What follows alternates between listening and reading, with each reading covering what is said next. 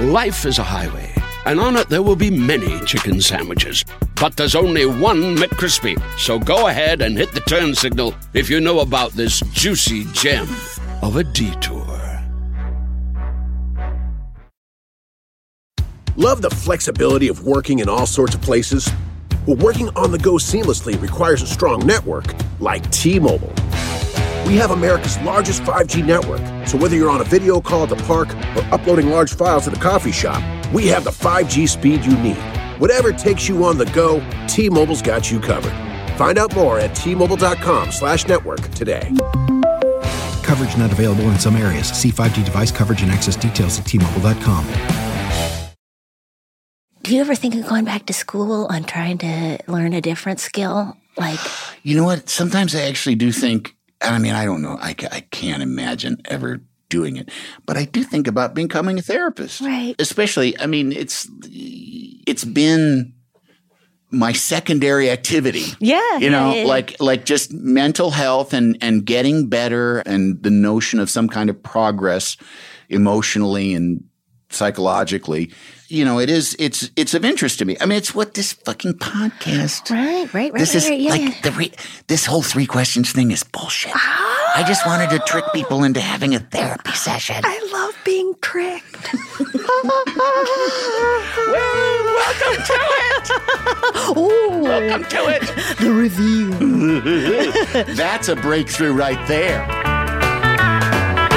That was the amazing uh, and singular uh, Maria Bamford when she was a guest on this podcast, The Three Questions. And you, lucky, lucky you, are listening to the 100th episode. Yay! Who would have thought that I would have this much blab in me? Well, I do. I'm actually really pleased and proud of this podcast and what we've done and the people that we've gotten to be on here. And so we're just going to kind of take a stroll down memory lane with this episode and visit some of my favorite interviews and my favorite moments and, you know, and some of the people that work on the show's favorite moments and, uh, just enjoy. Uh, this is, this is sort of a, a little sampler of some of our best. Okay, well, the the, the second clip, technically, because you already heard the first clip, is also uh, with Maria Bamford, who is just uh, uh, just an amazing performer, deeply, deeply hilarious, and also very brave. I think you know she's she's not afraid to put herself out there, warts and all, and really wear her heart on her sleeve. And as as most of you know, of course, all of you know, you have it probably tattooed on you somewhere. Uh, the three questions uh, in this podcast are uh, where do you come from, where are you going, and what have you learned? And she answered the second one, where she was going, um, different than most people do, because usually people take it a- as a cue to like where are they going professionally or with their careers. And she answered it um, and said that where she's going is being decided by love. Is there something that you really like that you're itching to do that you haven't done? Do you have some sort of like, are you the kind of person that has a plan that you're like, I need to? I mean, you had a show, Yeah, you know, yes, that it was so fucking fun, yeah. funny Oh, and unique. oh, Love that you. show. So good. Oh. And um, and I mean, do you is there do, do, do you want to do another thing like that, or is there just I'd like to do something if I was more of like a an ongoing guest star, and if there was some improvised part of it, I'd Yeah, love yeah. to do that. And in a character, oh my god, Yeah, can yeah. I please just be uh, a do character? get, do you get a lot of chances to audition for you know character roles? I I actually I don't audition anymore because I can't I can't bear it. Yeah, Uh, I did it for ten years. Yeah. I got one audition. I booked one thing, and the one thing I booked was because I was in a bad mood, and they thought that was hilarious. Wow. And then I was like, if that's the whole way I'm gonna, you know, it's through these weird magical circumstances of me being an asshole for 2 Mm-hmm. like, uh, so I, I I don't audition. So I, I- this is all. um yeah, it's just vision board stuff at this point oh yeah, yeah, yeah. my my husband, my favorite new things that he does, and uh, um, is that he reads directly off my vision board stuff that I, you know, like, babe, um, you know, th- these may seem like the little things, but in time we'll look back and realize they were the big things. Where did you get that? He's just reading straight off the board. You just Is he is he trolling you when he does no, that? or- no, no, or no. he's like, he's trying to say the right thing. oh, I see. Uh, he's you know, I know you're worried oh, about- That's I just know- darling. Bless his heart. I know you're worried about the show, but you just get so good that they can't ignore you anymore. Where'd you read that? then he just shouts out, you know, images. A table of multicultural people eating spaghetti. House by a lake. House by a lake, house by a lake. Rickshaw. Oh, you know, I may never get to India, but what is the feeling I want to have in a rickshaw? What's the feeling? Feeling of being cared for by someone who's struggling and in pain. That's right. It's, uh, yeah, just someone that someone that is taking me somewhere and it's uncomfortable for them. Can I get a piggyback ride? um, uh, yeah, no. So, uh, I, it, it, but uh, yeah, we we're both not very good at uh, relationships. So we went all in. You know, we went to a mar- we went to a therapist three months in uh, to to to try to learn how to uh, handle conflict. Uh, I'm not very good at at. Um, yeah, I just wasn't very good at it. Uh, Yeah, yeah. And uh, especially intimate conflict where things can get really emotional. Uh, like he he grew up in a situation where he has a bit. well, well, I don't know. I, I won't even say anything about Charlotte. He gets irritated that I leave the keys to the front door in the front door. We live in Los Angeles. There's a man who live on, lives on our front lawn. Fair enough. All right. But I can't seem to remember to get the keys out of the front door. I there's a sign. There's now a sign, a laminated sign that says, Maria, please remember the keys. Uh, wow. That would that would make me fucking crazy. No, I know. I know. It would make me I, crazy. Oh, I know, I know. I'm so sorry even to bring it up. That's all right. Okay, I didn't I mean, mean, to I'm not married to anything. you, so, you I know, whatever. Trigger, trigger. um, yeah, so he f- felt bananas with that. So it's like, uh, and then some things that he's done, like feeling I felt really uh, triggered about as well. So like, how do we?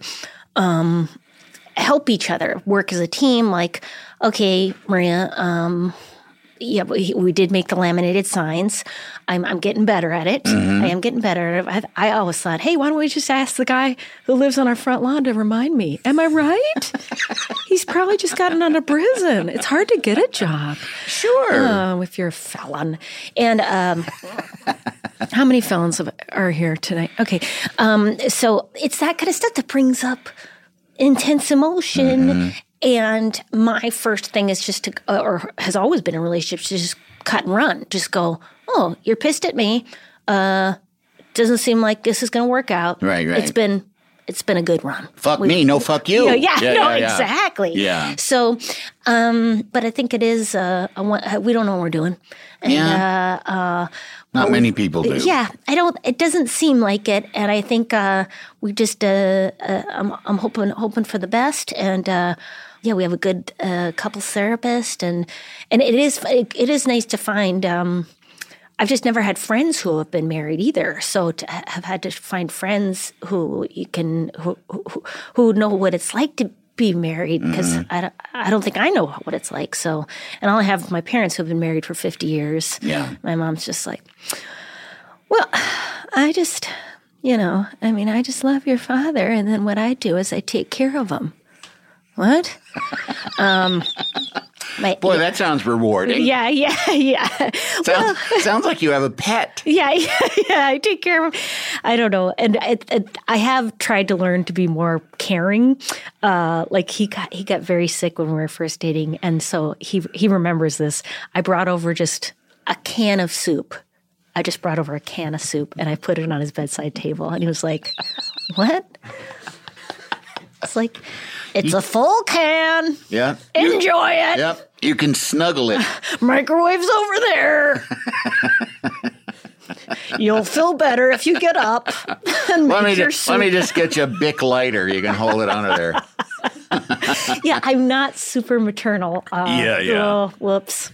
Sorry. Well, I mean, it seems to be, you know, working. yes, no, it, it it is. We have a good time, and he's um he's a painter, and I, I do love his paintings, and he uh is uh, he's but he started doing stand up a few years ago. Oh, my goodness. Because he had a fear of public speaking, and I was like, oh my god, do stand up. Nobody's watching. Nobody cares, and he's good. He's very good. He's very funny and Oh, that's great. ridiculous. So we've been having a good time.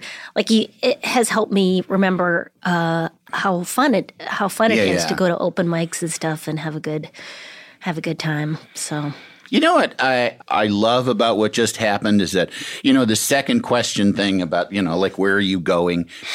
Usually people and I mean and I kind of think I end up uh, talking about it cuz you know this is supposed to sort of be about a uh, you know, kind of a more sort of personal conversation, but a lot of times it's about work things. And you're one of the first people that just talked about a relation, like where are you going? Like what's your aspirations and where's your future?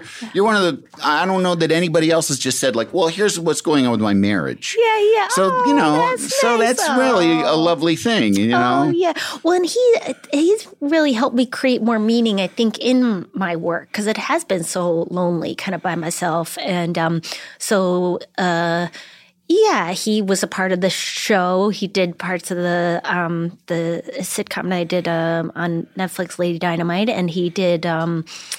We made a comic book together. Oh, I Oh, should have great. brought it for you. Um, it's the story of our love as told by our two dogs. And Yeah. um, so, yeah, there is that shared meaning Yeah. that I really, I've never had. I've never just never had that, uh, and so that's pretty. It is does seem exciting. Yeah.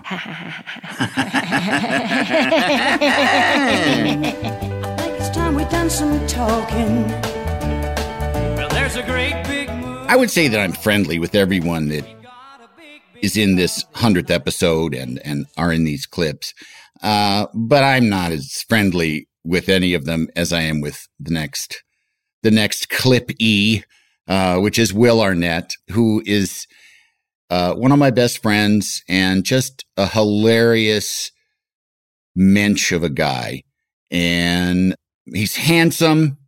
He's, uh, you, you know, he, he- from a privileged background, but he's about as real as it gets. And here he's talking about maybe some of the reasons for that. Did you go to college at all, or did you just I went- head off to New York? I went briefly. Uh, I went for uh, one semester uh, to Concordia University in Montreal, Yeah, and and then um, I remember not cold call- enough in not cold enough in Toronto for you. You know, I had to get to Montreal where it's real cold. Oh my God, it's Uh, ridiculous there. It's and then I went back. The next time I went back to Montreal was when we were shooting Blades of Glory, and and I was wearing a leotard and uh, chasing Will, uh, you know, Farrell outside and and freezing. Um, anyway, I remember calling my dad and saying like, I went to college, and I remember thinking at the time I was with a lot of people I'd grown up with. And uh, uh, some were at Concordia, and a lot of them were at, at McGill, where both my sisters went. And I remember kind of looking around and having this moment, and everybody's just doing what they're doing in college. They're having a good time. They're studying, but they're having a really good time. And Montreal is a great party city. It's a great Yeah. town. It's unreal. And Yeah. and I was having a lot of fun, too much fun. I really wasn't doing much school. And I kind of looked around and I thought, I did have this moment where I went, I'm, I'm just going through the motions. I'm wasting my time here. This is a waste of time. And maybe these people are not wasting their time, not for me to say, but I can't do this. This is going to, where am I going to go if I just keep doing this? I don't see any. And I called my dad and I basically said that. And, um, my dad's been awesome throughout my life. And a lot of times I didn't even realize until later. And I look back of how many, how great my dad has been. And he, I think that he could have had gone one of two ways. He could have th- thought, wow, you're such a fuck up and stick with it and no, you got to stay in college and do, do, do. And he really heard me and he went, okay. Yeah. And he said, come on home and uh, get a job. And if you want to go to, um, and he goes, what do you want to do? And I said, I think I want to go to New York. I really think I want to do this acting thing. And he said, well, then you better come home and make the money so that you can go. Yeah. Um, he was, he was like, I'm not, I'll pay for you to go to college. I'm not going to pay for you to go do that. Um, Ray, yeah. uh, I'll help That's you. really Oh, a credit to your dad too, because he's he's not like uh you, you know uh, a mosaic artist. He's a business guy. Yeah. Like he's Yep. a lawyer, right? A Mhm. lawyer and a business guy, and you know, and I, you know, a lot of. I don't know. Maybe it's just my mind of business guy type dads would be like, no, you need to get into business. Because I mean, even my mom is as supportive as she was.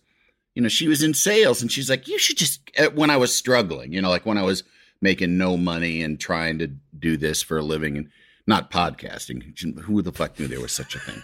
Um, One but, uh, day you will podcast, Andy. I don't know what it is, Mom, but I want a podcast. It sounds dirty. It probably is. Um, but uh, she was uh, like, "You should just get into sales. You'd be so good at sales," which is basically like saying, like, you should just like pour cancer into your soul. Like that was what it sounded like to me. Like, get into sales. Like, oh, you mean die? Are you saying I should just die? Get fitted. Fitted for what? Fitted for the Smith and Wesson you're going to put in your mouth. You but know? anyway, so kudos to your dad. That's Yeah. really I love it when parents are like, yeah, whatever, do it. You, you know, yeah. I mean, and, it- and by the way, and and and by extension, of course, my mom too. Um, they they were very supportive in that way. I mean, it wasn't obviously there was friction in those times, and when and you they were worried about their kid and what's he is he is you know this is potentially the road to ruin this, Yeah. for this for this we might kid. be we might be facilitating a major fuck up. yeah, a major major fuck up and um but yeah he he really he really heard me and you know i i i, look back my dad as you said my dad is a fairly he's not conservative but he he was a corporate lawyer for many many years and then he went into business for one of his clients and he ran that business and he just did a lot of sort of those and he lived he lived and operated in a very serious world that had very um very set boundaries and and you know you do that you do x and y and and you'll get to z and Yeah. i think that um there were times though where he really uh was able to think outside that and and understand um and it wasn't until years later it was actually a couple of years ago where i actually was able to kind of say to both my parents i really appreciate that i know that my life is unorthodox to you and I really appreciate that you've been able to roll with me on it. Yeah, It's meant it's meant a lot to me, and that I'm very happy that I was able to actually say that to them while they're still alive. yeah. Um, because I do plan on murdering them. I want to announce on the podcast. I'm excited only- to say there could only be one. There could only be one. no, but it, truly, I you know, and um, and my mom has always been very supportive too. I will say in in um, not in any any way like you're going to go and do something and whatever. She wasn't like that. You're gonna was be a star. yeah, I can't wait. Not at all. Like Yeah, you know, there, there's a lot of like also like tough love on that too. Like, you know, even when things go great, kind of like, um, you know, she, it, it's hard. She's, she can be stingy with a compliment. Let's put it that right, way. right. Right. You know, yeah, yeah. Well, and she, you know, they know you too. Like the your Yeah. people know you. So like even when things are going good, if there's something that's like not quite right, they Yeah. know that too. You know. yeah, yeah. Um. So what when you you're 20, you go to New well, and also too, kudos to your dad for saying like you better come home and make some fucking money. You know, because again, that's like yeah. you know to just say like, all right, son, I'll write you a check and you go to New York. Oh boy, that's a dangerous. No, my dad, you know, my dad came from my dad came from very little. Both his parents were teachers in in Ew. Manitoba. And I know, I know. Gross. There's like the least honorable profession, Mm. teachers. My dad's my dad's dad, my grandfather, uh, Emerson Arnett. He started the Manitoba Teacher Society, like a so he's a teacher and he started a union, Andy, oh my god. to, so that teachers could be treated fairly Right. and all that kind of stuff. Well, thank Terrible. God his son went to the boardroom. I know. well, you know what? What's interesting is my dad was always my grandfather died when I was quite young. My dad's dad, and um, which was a pity because I never got to really know him that well. And by all accounts, he was a really cool, great guy. And my dad felt a lot of guilt about sending me to and his kids to private school. Yeah, yeah. Um, and I think that it kind of went against a lot of, you know, my dad had nothing. Um, my dad met my mom the first time he was, you know, my mom was at a grew up in Winnipeg, and then they w- would go to the lakes, to Lake of the Woods, and they all these people had you know b- these big cottages, and my mom's family had a big cottage, and my my mom met my dad at a party. My dad was a boat boy for a rich family.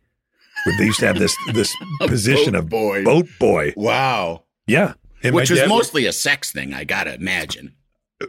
no fully a sex thing. Oh, okay, And, okay. Yeah, by then it was just a full time sex job. Right, right.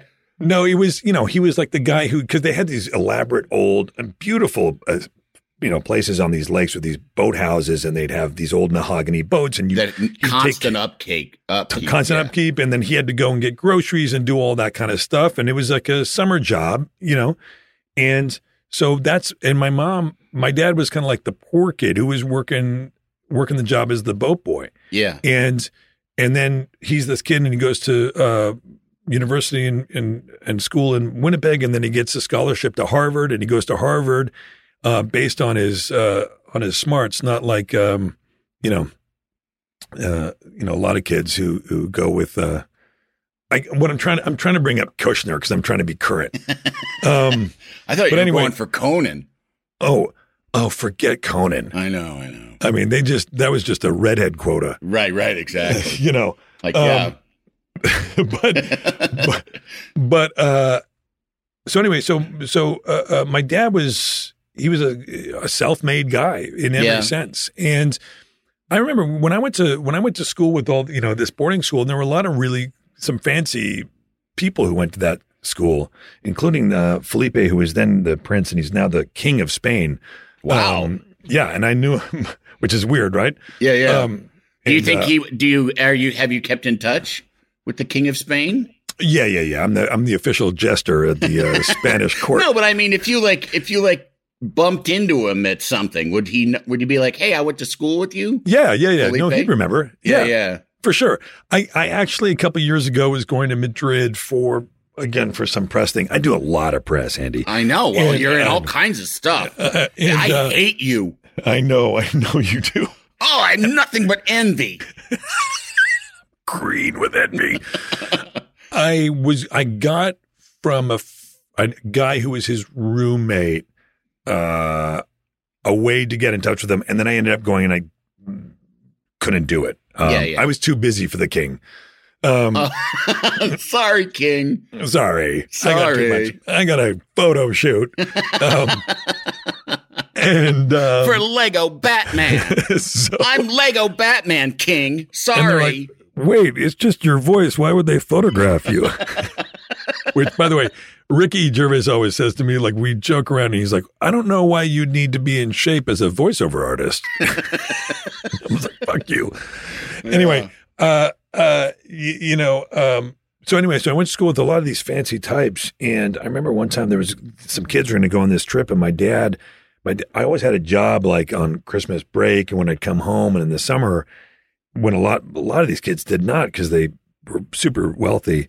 And my dad would be like, I remember they were going, kids were going on a trip, and I said, "Can I go?" And he said, "No."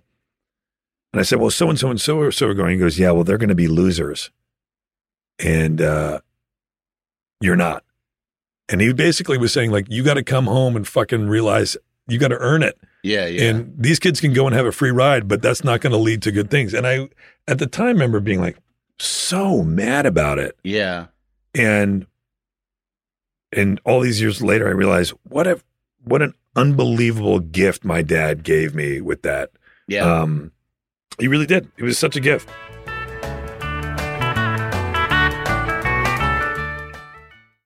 Start clean with Clorox because Clorox delivers a powerful clean every time. Because messes happen. Because Hey, listen. Remember how you told me to toss those takeout containers before we left for vacation? And you were like, I'm serious. If that leaks over the counter, it'll be a slimy abomination by the time I get back. And I was like, yeah, yeah, yeah. Of course. Don't worry about it. I won't forget. well, Ooh, yeah, that happens. So start clean with Clorox. Use Clorox products as directed. Rinse after use if in contact with food surface. Life is a highway, and on it there will be many chicken sandwiches. But there's only one McCrispy. So go ahead and hit the turn signal if you know about this juicy gem of a detour. Love the flexibility of working in all sorts of places? Well, working on the go seamlessly requires a strong network like T Mobile.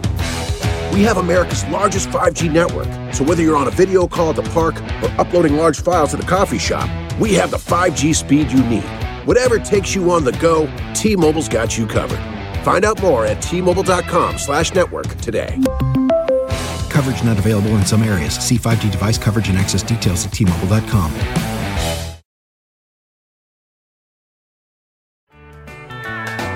Can't you tell my love's a growing? This next clip is from a dear friend of mine and a former coworker, Deon Cole, who is a hilarious stand-up. And uh, he came from stand-up, and I think his first professional writing job was on the Conan show. Uh, he was so funny on our show that we offered him uh, a job and had him come in. And I asked him about that transition of being solo stand-up performer, then coming into a collaborative writing space. Did you catch any shit for working on our show? Yeah, out in the world, I would imagine. I caught yeah, a lot of shit. Yeah. a lot. I got a lot. Like I wouldn't even get booked on certain shows because they deemed me a white comic. I was called token. I was called all kind of shit, man. It- like, like a lot of, like I said, a lot of people wouldn't even book me or whatever, like on shows and shit like that. I had to like really go my own lane and Yeah, build yeah. my own following and build my start my own fucking shit. Because was this after our tour too? this, or no, this was this was during when during, I, yeah when I first came to the When- Tonight Show. yeah, yeah. shit stopped. It was like this. First of all, no black, no, no, no, no. Black people were very proud of me. Yeah. When, when I was on the Tonight Show, they was like, "Yo," and they made all comedians be like, "Man, I want to get into late night." It inspired a whole lot of people, definitely. But then when it came to comedy shows, if they felt like I wasn't a great fit for the lineup Yeah. that was going on, so I would never be uh, booked on a lineup. If it was this comedian, this comedian, this comedian, it wouldn't be me. And then if they did book me, a lot of them be like, "Oh, it'd be good to get Deon because it'd be a different kind of flavor on the show."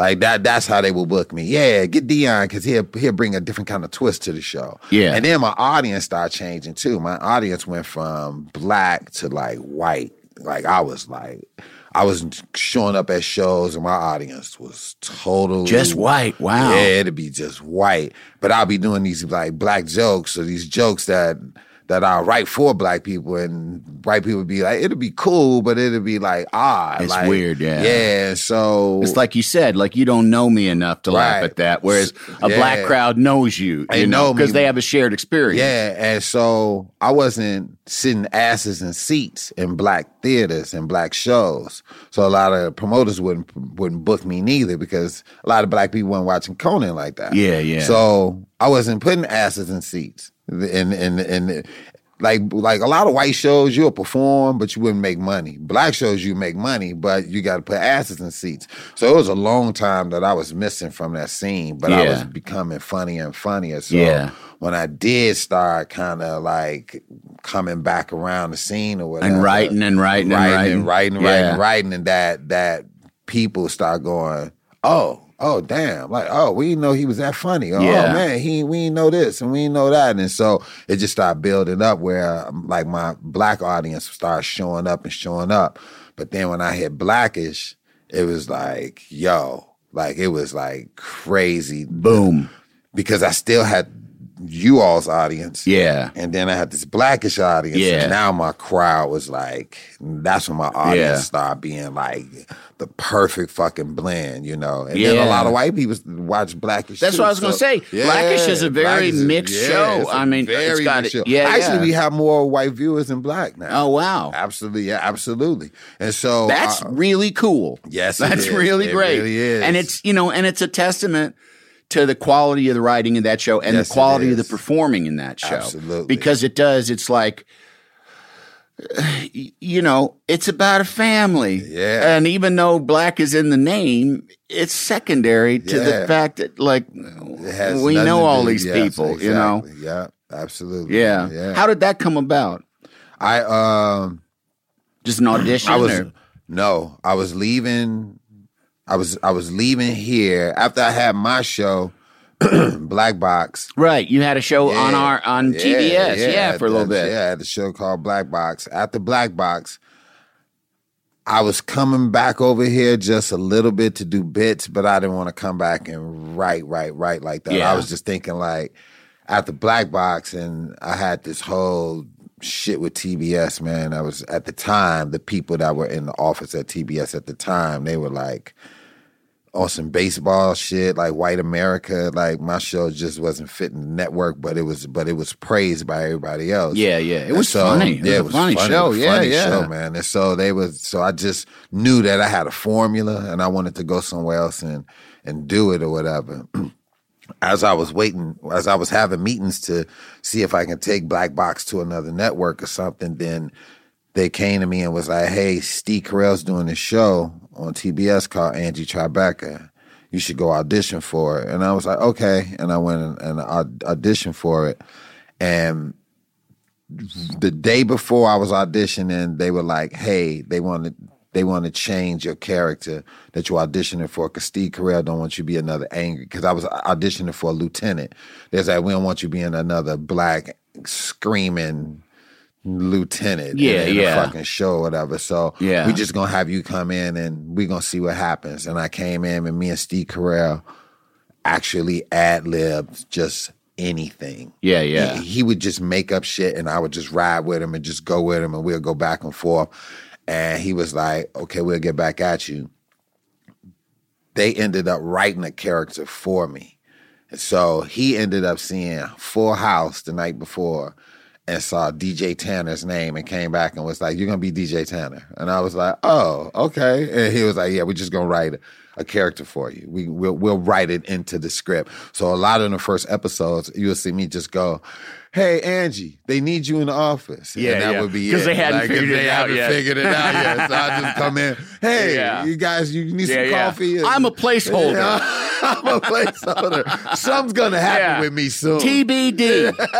TBT, just wait. so yeah, so that's how it was, and and so when when we found out that he was writing me in, I was like, man, this is great.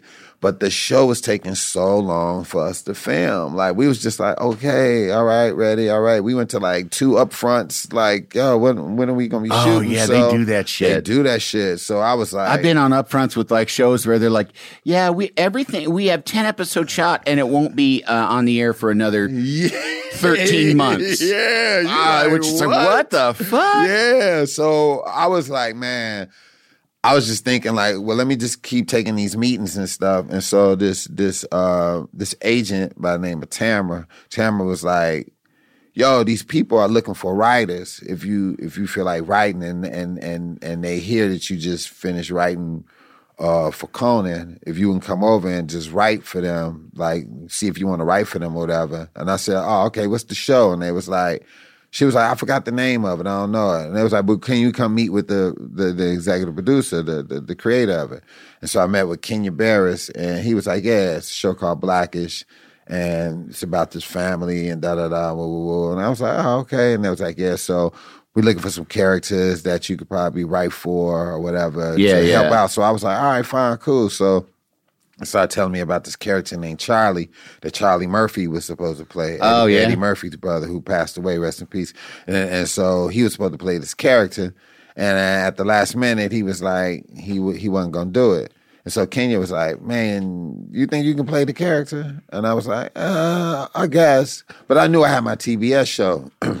I was waiting on that to come. So I was like, yeah, Black Box still hadn't happened yet. no, Black Box. Oh, oh, I oh, oh, Black oh, Box oh, and Angie. Tribeca. I- Angie Tribeca. I was yeah, waiting yeah, on Angie yeah. Tribeca. So I oh was like, yeah, I remember that. How you kind of were like yeah, in was just- between the two. Yeah. Yeah. So I was like, uh, yeah, I'll, um, I'll, I'll, I'll, um, I'll, I'll do a guest spot on it, and did it, and they was like, can you do it again? and I Yeah, said, yeah, and went to another episode, did it again, and they was like, yo, okay, just one more time, and I did another episode, played the character again, and they was like, okay, we got a problem. Yeah. They was like, we got to have this character on the show.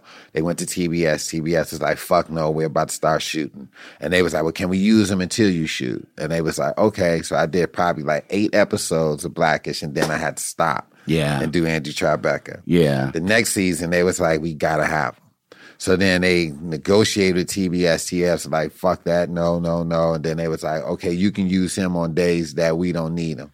So then they started changing their schedule, having me working on these days in order to come That's over and so fucking stressful. It was stressful as shit. Yeah.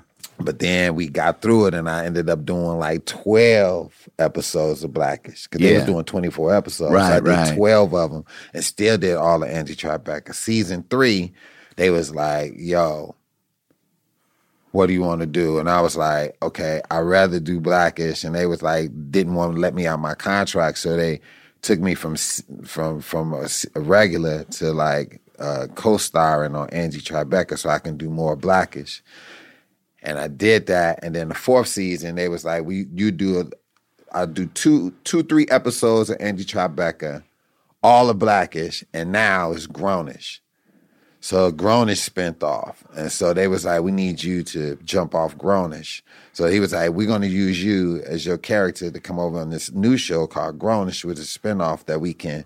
We can get viewers and shit like that. Yeah, we're gonna yeah. use you on both shows. And I said, okay. So I was doing Angie Tribeca, Blackish, Grownish, and still was coming over here doing bits Yeah, yeah. on Conan. And so, and then I and uh, doing dates too. You and I was fucking lunatic. And I had this other game show called Face Value on BET that I was hosting, but I filmed that all in like two weeks. Yeah, yeah. Game shows Yeah, are game nice that shows, way. Yeah, you can knock them out. Yeah, yeah. I filmed it all in two weeks, so I was going crazy that fourth season.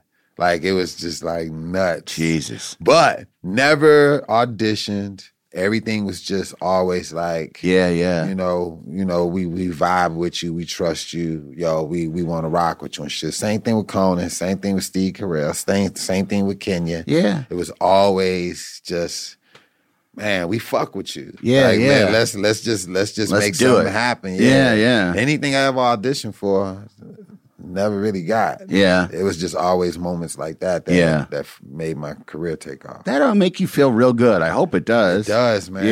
It does. It keeps it keeps me hopeful. It keeps Yeah. me keeps me feeling like I mean- you know, I believe in myself. Yeah, I I, mean, it's a- question myself. It's a know? bullshit business. Yeah. But you're, you know, there is some occasionally realness gets valued Yeah. and gets rewarded. It and I think eh, you know in your case you're you're a very good case for that. Walking, I think it's time we done some talking. Well, there's a great big moon above. There are few people on this planet that I love more than Zach Galifianakis, and so I was very excited to talk to him on Zoom uh, from his uh, mysterious rural location uh, where he now where he now resides with his family, and uh, we talked about one of my favorite topics, which a lot of people think is uh, e- e- comedy kryptonite.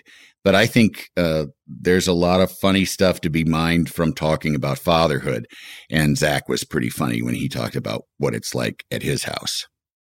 Has has fatherhood changed you very much? Oh my God.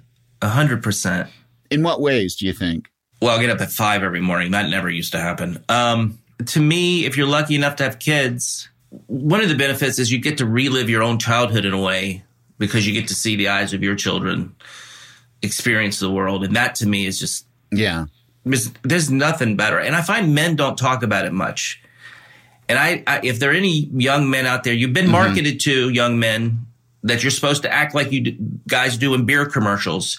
But fatherhood and being that in that world Yeah. to me is the greatest thing of my life. It just is. I, my, uh, I, Yeah. my dad was a really good dad, I think, and I, and I learned from him. Not that I'm a good, necessarily that, but, um, it changed. It just did. It, it, I cry a lot more. I'm more emotional Yeah. um, because of lack of sleep. My my, I'll tell you, my my youngest son, I was tucking him in the other night, and I don't think he really knows what I do for a living. But anyway, we're in bed and we're cuddling. He's four, and he goes, "Hey, Dad." He's a weird accent. He goes, "Hey, Dad, have you ever met Hitler in a movie?" I'm like, have I ever met Hitler in a movie? Um, no. He goes, he's a pretty weird guy, right? so those those kind of conversations to me are I mean, I just love it. I just do. I, I'm, I'm amazed how funny Yeah. kids can be. And I mean, look, as a comic, I also learn a lot from kids. I think, Yeah. I think my humor was probably uh, because I see one of my kids do it now. He'll say something very straight, but he knows he's getting a rea- he knows he's getting a reaction because he's saying it straight. And that to me is really interesting to Yeah, watch. Um, I don't know. I just I, I just always like. eh, I'm a family man. I've, I'm a family man. Yeah, I, I, yeah, I'm the same way. I always kind of felt like, especially in the work that we do, the silliness of it, the silliness of it becomes, and and it's a it's a really silly business. That yeah, there's you know lots of money involved, but ultimately it's pretty silly. And you know, if like an alien force were to land and decide who were essential and non-essential personnel, I think we would be vaporized. You know, like they're going to look people for people who can build bridges and you know, I don't know, grow food underwater or something. Not Right. fucking wisecrackers. but uh, I I always I always loved that my kids like when my kids showed up. Um, which by the way, we didn't we didn't have them. They just show uh, just like a cat that walked in the back door one day and you put Yeah. a bowl of food down and then it's like, oh, I got a son, I guess. It's more convenient that way. Yeah, Oh, it's great.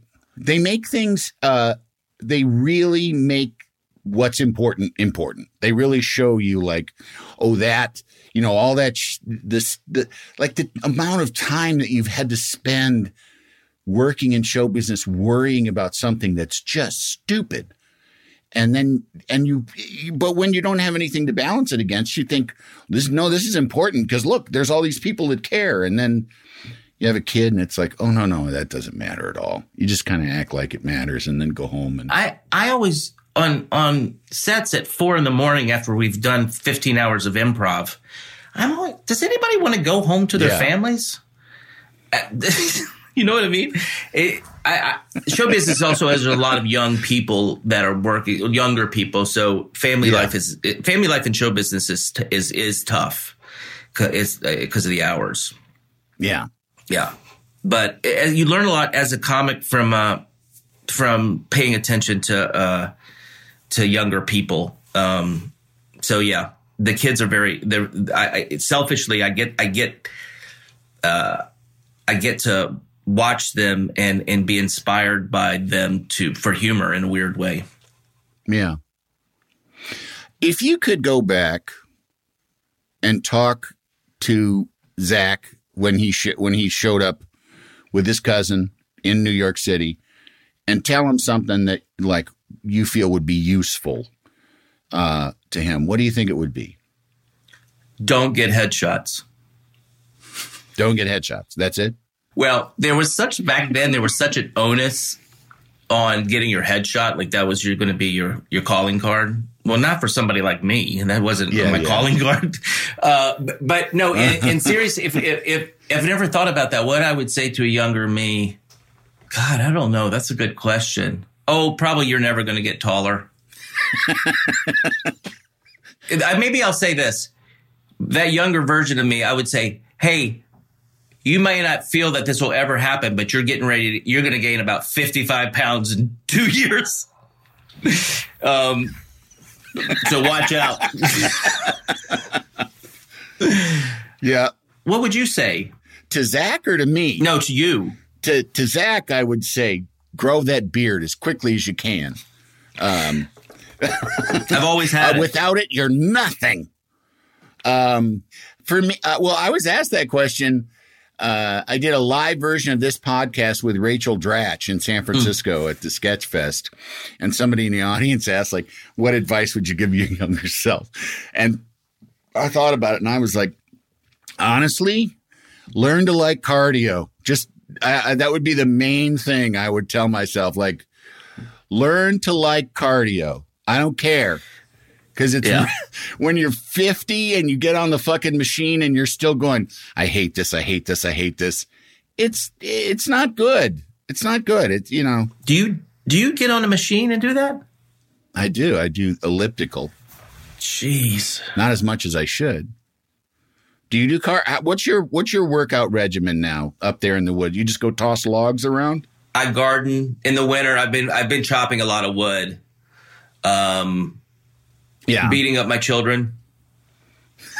um, yep. My my my kid, my four year old, keeps telling me that he can't wait. This is almost a quote. I can't wait till I'm bigger so I can pummel you in the front yard.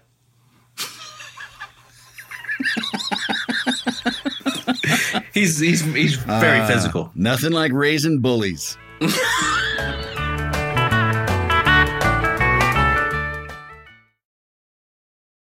Life is a highway, and on it there will be many chicken sandwiches. But there's only one McCrispy. So go ahead and hit the turn signal if you know about this juicy gem of a detour. Love the flexibility of working in all sorts of places? Well, working on the go seamlessly requires a strong network like T Mobile. We have America's largest 5G network, so whether you're on a video call at the park or uploading large files at the coffee shop, we have the 5G speed you need. Whatever takes you on the go, T-Mobile's got you covered. Find out more at T-Mobile.com slash network today. Coverage not available in some areas. See 5G device coverage and access details at tmobile.com. Can't you tell my love's a growing? Nicole Byer uh, was on the show a while ago, and she is just such a joy and a light and just a hilarious, hilarious woman. And, uh, well, everyone knows that now. Um, but I was talking to her about what it was like to be a funny person. Um, and, you know, I have a lot of comedians on the show, and and we all kind of share a moment in which we decide. I mean, some of it's, it's more gradual, but a lot of people it just lands on them. The idea that I am going to make people laugh for a living. And here's what she had to say. I mean, were you always a funny kid? Were you a funny family? My mother was very funny, and then now that I'm older, I understand that my dad was funny. Yeah. Because sometimes you're like, quiet people aren't fucking funny. Right, right. My dad was kind of quiet, but like he was like sneaky funny. Yeah. Uh, my sister, I think she's funny, but one day I was like, Catherine, describe yourself. And she went, Oh, well, I'm very short and boring. And I was like, That's, this was your moment. Yeah, you yeah, could have yeah. said anything. And you blew it. But she, I think she's funny. Um, I was always very loud, and my mother would be like, "You got to learn a time and place to be loud." And I'd be like, "But now is the time. Now is the place." so I never quite learned that. Turns out I have ADD, and that's why I was just like loud and buzzing Yeah, yeah, around yeah. and like couldn't focus on things. But in high school, my mom was like, "You're very loud, so like, why don't you go be loud on a stage? Like, act a little bit." And I said, "Okay." And that's when I was like, "Ooh, this is what I want to do forever." Like, uh, that first laugh is addictive or Mm-hmm. addicting or whatever. You're just like, oh, I need to, I need this to happen over and over and over and over again. Kind of like how I feel like drug addicts feel, because Mhm. you're just like that feeling feels so good. So that's when I um, decided that I wanted a career making people tee hee hee and giggle. Mhm. Now, I find from my time in doing this, a lot of the people that really get off on that laugh are fulfilling something that's missing. Do you feel like there was something? I mean, I, you know, it's a, this is a pretty prying question, but Yeah, you know what I mean. um, Like, were you not getting enough attention? Did they did they Oh, ignore you at home? I got so much attention Really? that it was sick. yeah, yeah. Like my mother. That's, that's different than mo- most people I know that really need it. Uh huh. Didn't. Yeah. You know what I mean? And they're making up for something they weren't getting. hmm So I think maybe uh, when I can get someone to laugh, that means they understand me. Yeah. They understand what I've said and it's funny. Uh, I wasn't really understood growing up. Mhm. Uh, like I would make choices and my mother would be like, I don't understand why you did that, blah, blah, blah, blah. Like, the last fight we got into was over the PSATs, uh, and I didn't sign up for them. And she was like, "Why wouldn't you sign up for them?" And I was like, "I don't need SATs, Mama.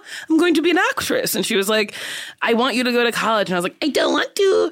So like we just like fought about that. And she was like, "I don't understand. I gave you a check. Why wouldn't you just send it in?" And I was like, "Oh, because I'm I'm not. I don't need academics. I'm funny." Uh, so yeah, I would just truly make choices, and she just like didn't get it. Uh, That's flawless logic to tell a mother when you're 16 or 15 years old. Because Uh-huh. I'm funny, mom. oh, okay. I'm funny. I don't need school. Yeah, that'll pay the rent. Oh yeah. Uh, Yeah, I got a lot of attention. Yeah. Had she gone to college? Yeah, Yeah, she like worked and put herself through college, and Yeah, that's where yeah, she met yeah. my dad at uh, the University of Chicago. Oh wow, smarty pantses. Mm-hmm. Yeah, that's I a- think it was the University of Chicago. Well, it better be because It that, better that be. sounds classy. It Because a, that place is like nerd central. Oh, you is gotta it? be really super smart to go. Oh there. well, my dad was very smart. yeah, yeah. Was what did he do at AT and T? He uh he like wrote programs on how you're billed on your phone. Oh wow. So What he a was. Uh, yeah right. how rude! I want to use my phone for free. Did he? Uh, yeah, he worked at AT and T and Bell Labs and shit like that. Wow. So I mean, but you said your mom was funny though. I mean, she- Yeah. yeah. Did she have a job or was she? She did have a job. So she, no, growing up, she did not. Oh, she worked at A uh, A&S, which was a, a retail store that Uh-huh. closed. Um, and then she worked at our school because my mom really liked being a mom and really liked being around me and my sister. Yeah, yeah. So she was like a lunch lady and she she did something else at the school and then she started working at the church. She was very religious. She was the church treasurer. I think she missed out on being a teacher. She liked kids and she liked teaching. I think she should have been a teacher, but you know, Right, whatever. right. She didn't do that. Uh, and then she worked at the church until she died. Yeah. How did she pass, if I may ask? You can ask uh, of a pulmonary embolism. So Oh, she had wow. a blood clot in her leg that traveled to her heart and stopped her heart. Oh, that's terrible. Uh-huh. And then my dad died of a heart attack. So I'm going to die of heart disease. Well, you well, you can do things, you know. Well, my dad was fit. He was a very thin, fit person Yeah, yeah, yeah. and still died of heart disease. My mom even- was fat and she still died of heart disease. I didn't mean that. I mean Oh. like medication. Oh, you know, well, he was on medication. Oh, he was too. It's inevitable. I'm going to Ugh. die. My lovely, cute little heart's going to explode. Yeah. I always remember there was a guy when I was a kid who was like he was on commercials for healthy foods and stuff, and he wrote a book about like the runner's Bible or something. I Mm-hmm. think his name was Jim Shorter. And so he's like a marathon running, you know, like proselytizer about Mm-hmm. the healthiness of running. Motherfucker dies of a heart attack. I- Huge, yeah. gigantic heart attack. And I mean, at like a fairly young age. And I remember even in, at that age being like, wow, that sucks. Yeah, yeah. Death will get you. No kidding. It'll come for you whenever it wants. Yeah, and I mean, and I, I have friends, people that I know that I've worked with. One just a, a, a couple, a, a year or so ago, Mm-hmm. guy about my age, just died.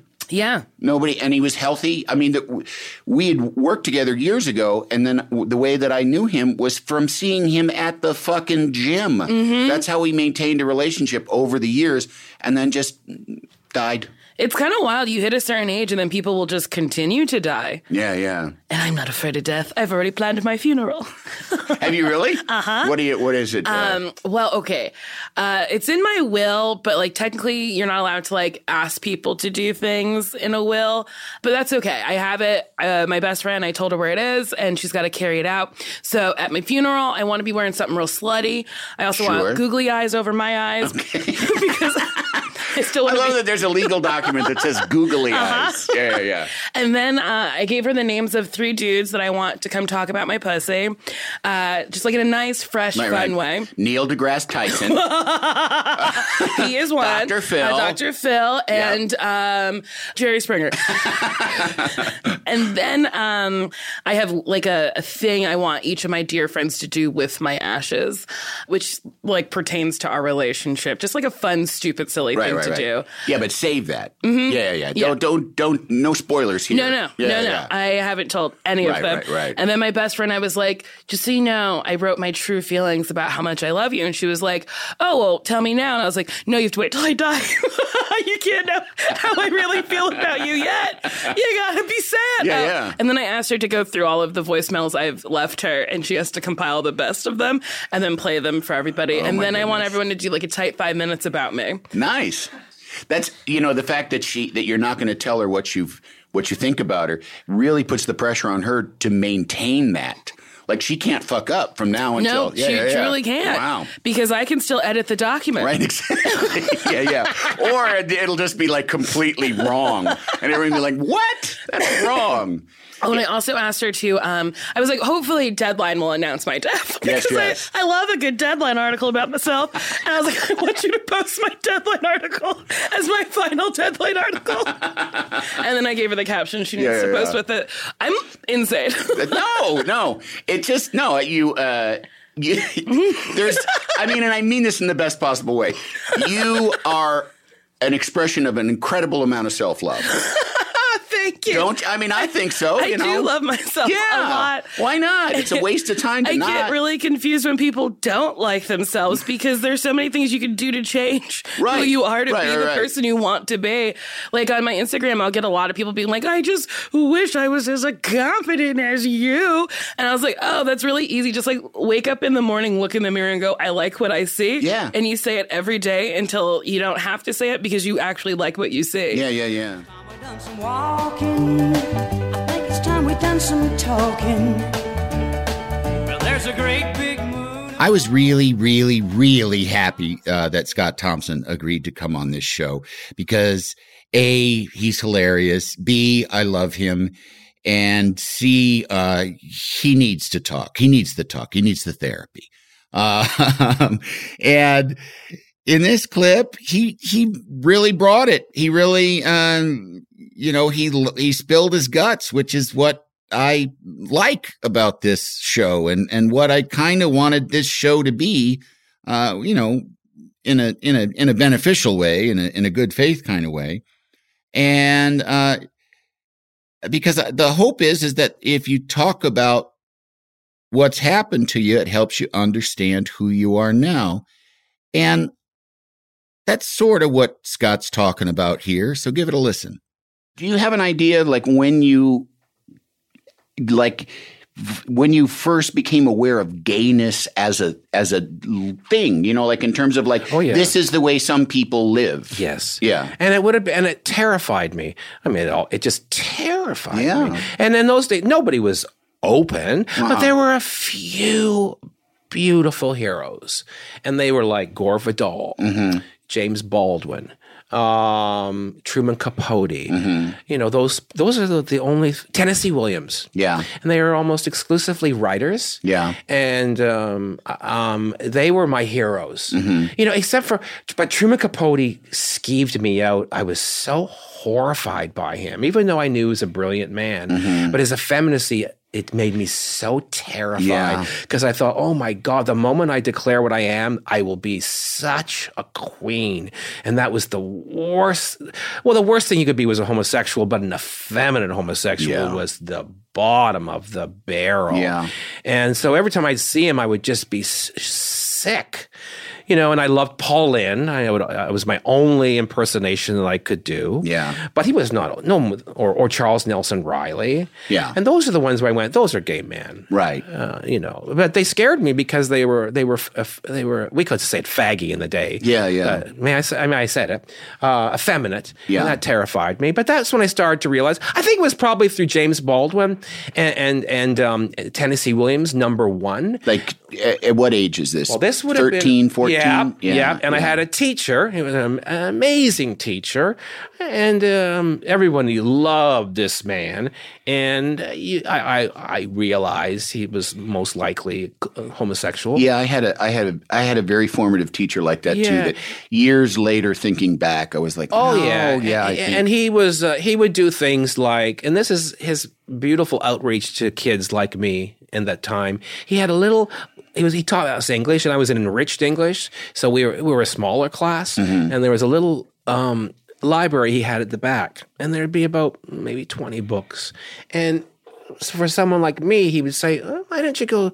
Take a take a look at this shelf. yeah, yeah. And it, it was never labeled, and it would be James Baldwin, you know, Tennessee Williams, Gore Vidal, Truman Capote, those books, and uh, it was Giovanni's Room by James Baldwin that that was that really opened me, Mm-hmm. Yeah. me up. That that was where, and it's still my favorite novel of all time. Oh, It's- wow. it's a beautiful, beautiful. I've never book. read it. I, I Oh. will. Yeah. It's the best. Yeah. So that it was through that. I, it was through those th- those people. Yeah. That I started, and then I started to explore the whole world of it. You know, and and I mean, gay liberation was just in its infancy. Um. So, but as Mm-hmm. What a young year is this about? This would have been like in the early, I guess, early seventies. Yeah. And so I would read about, you know, uh, I would read about homosexual. You know, there would be a couple. There was once a cover of Life magazine, Mm-hmm. and it was like the homosexual, and it was just darkness and a face in the dark, a shadowy yeah, figure in yeah. the darkness. And then, like when I was like, yeah, those that's the way it was back then. But the, Yeah. uh, but I knew, I knew, and all I wanted to do was get out so that I could be myself. Mm-hmm. And I really just, I, I really thought, well, you know, you know, it- it's going to be a rough, rough road, and that was before AIDS happened. Mm-hmm. And then I went, oh, they just tore up the rough road. Yeah. They didn't even give us a road. Yeah, or there's snipers in the trees Yeah, now. Yeah, yeah. So that was tough. Like I, I, I, I'm blessed and cursed to have been born into the most, I think, the most difficult generation for homosexuals, particularly gay men. yeah. And it, it- that that that forged me. I really do believe I was forged in a fire. Yeah. And um, It, it is. it- It's amazing the difference because my, my I have an 18 year old son who's gay. I know. Who came out to us when he was 11. Yeah.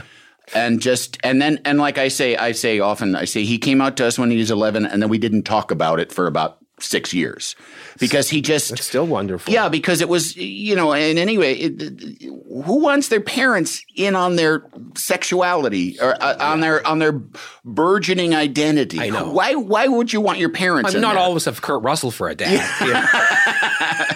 but um but it's well and also too he had the benefit of growing up in Los Angeles Oh my God! When So it's- when you told me that, I was like, I'm, I'm moved. Uh, he's I, I for me to bring in his prom picture of him because he has a boyfriend that they've been together for about two years and they are just just the most lovely couple. Not just inter- I mean they're beautiful people, but they're also just both of them are just really sweet, wonderful Wow. people, That's- and they have such a loving relationship.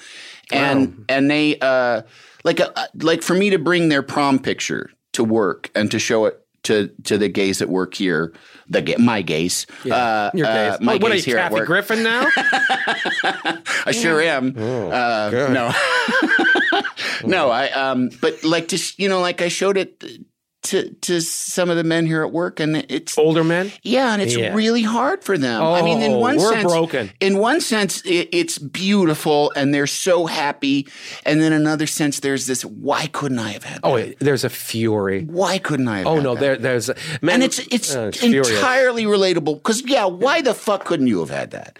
You know, Yeah. just because of stupidity. That's the, know? that's where I'm at right now in my life, looking at it and going, "Holy cow, did did we suffer?" And I know I look at men my age, and I just think we're just a wasteland. We're wrecked, Yeah. and ruined. And I and I'm trying very hard to put myself back together again. Yeah. Um, but there's another thing, and I don't know if we discussed that time at your house, but I, I had to go into therapy for it, and that was my fury. Yeah. And my jealousy. Yeah, yeah. And to think that, and I, and particularly for me, it was particularly intense because I like, I'm like, I helped create this. You're a public world. figure, yeah. I, I helped build this building, and there's no room for me. Yeah. No apartment for me. Yeah. And that broke my heart. And I went, because and my therapist uh, had a, a gay son too. And he was like 16 and he was exploring drag. And my first impulse was, I want to kill you all. Yeah. Yeah, I, I guys, he was like, when when when, when men you talk about their their gay son and they're not infuriated or disgusted, there's a part of me that can't believe it. Yeah. Like I I understand it on paper, but I don't know if it's really possible for me to believe that they mean it. And I I'm so I'm so uh, hurt by society, what it did to us, that I I just I'm just waiting for the turn. Yeah. Yeah. The turn in in bad, you? going bad again. No, I'm waiting for society Oh. to turn on us again. But what about a turn in you? That's the thing. You're the one that you're you're one person that helped me with that. We had that discussion when I talked about this. And you said, think of it as having a child. You've given your whole life to them. You've sacrificed your life for Yeah. that child. And they don't give a fuck. Yeah. And really they they don't have to. Yeah. And I and I thought a lot about what you said to me and I went, Well, that's a very that's have you ever said anything wise before?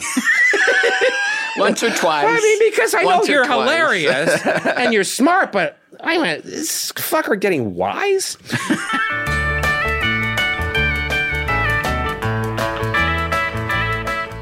Well, that's it. That's our 100th episode. Thank you so much for listening to it. And thank you very much for your continued listenership. Um, doing this podcast was not anything that I really thought that I was going to do. And I was given the opportunity and came up with the concept.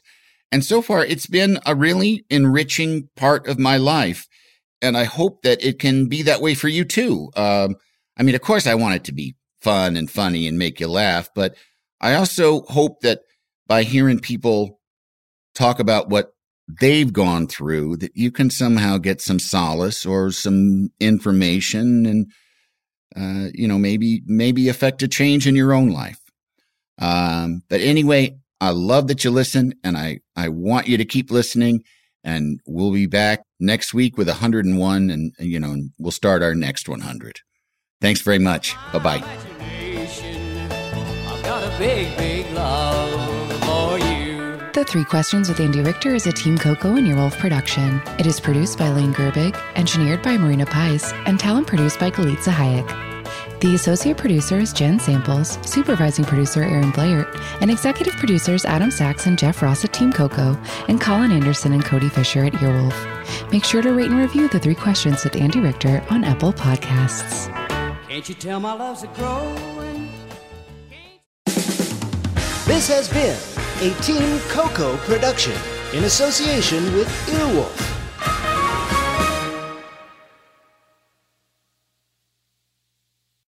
Love the flexibility of working in all sorts of places?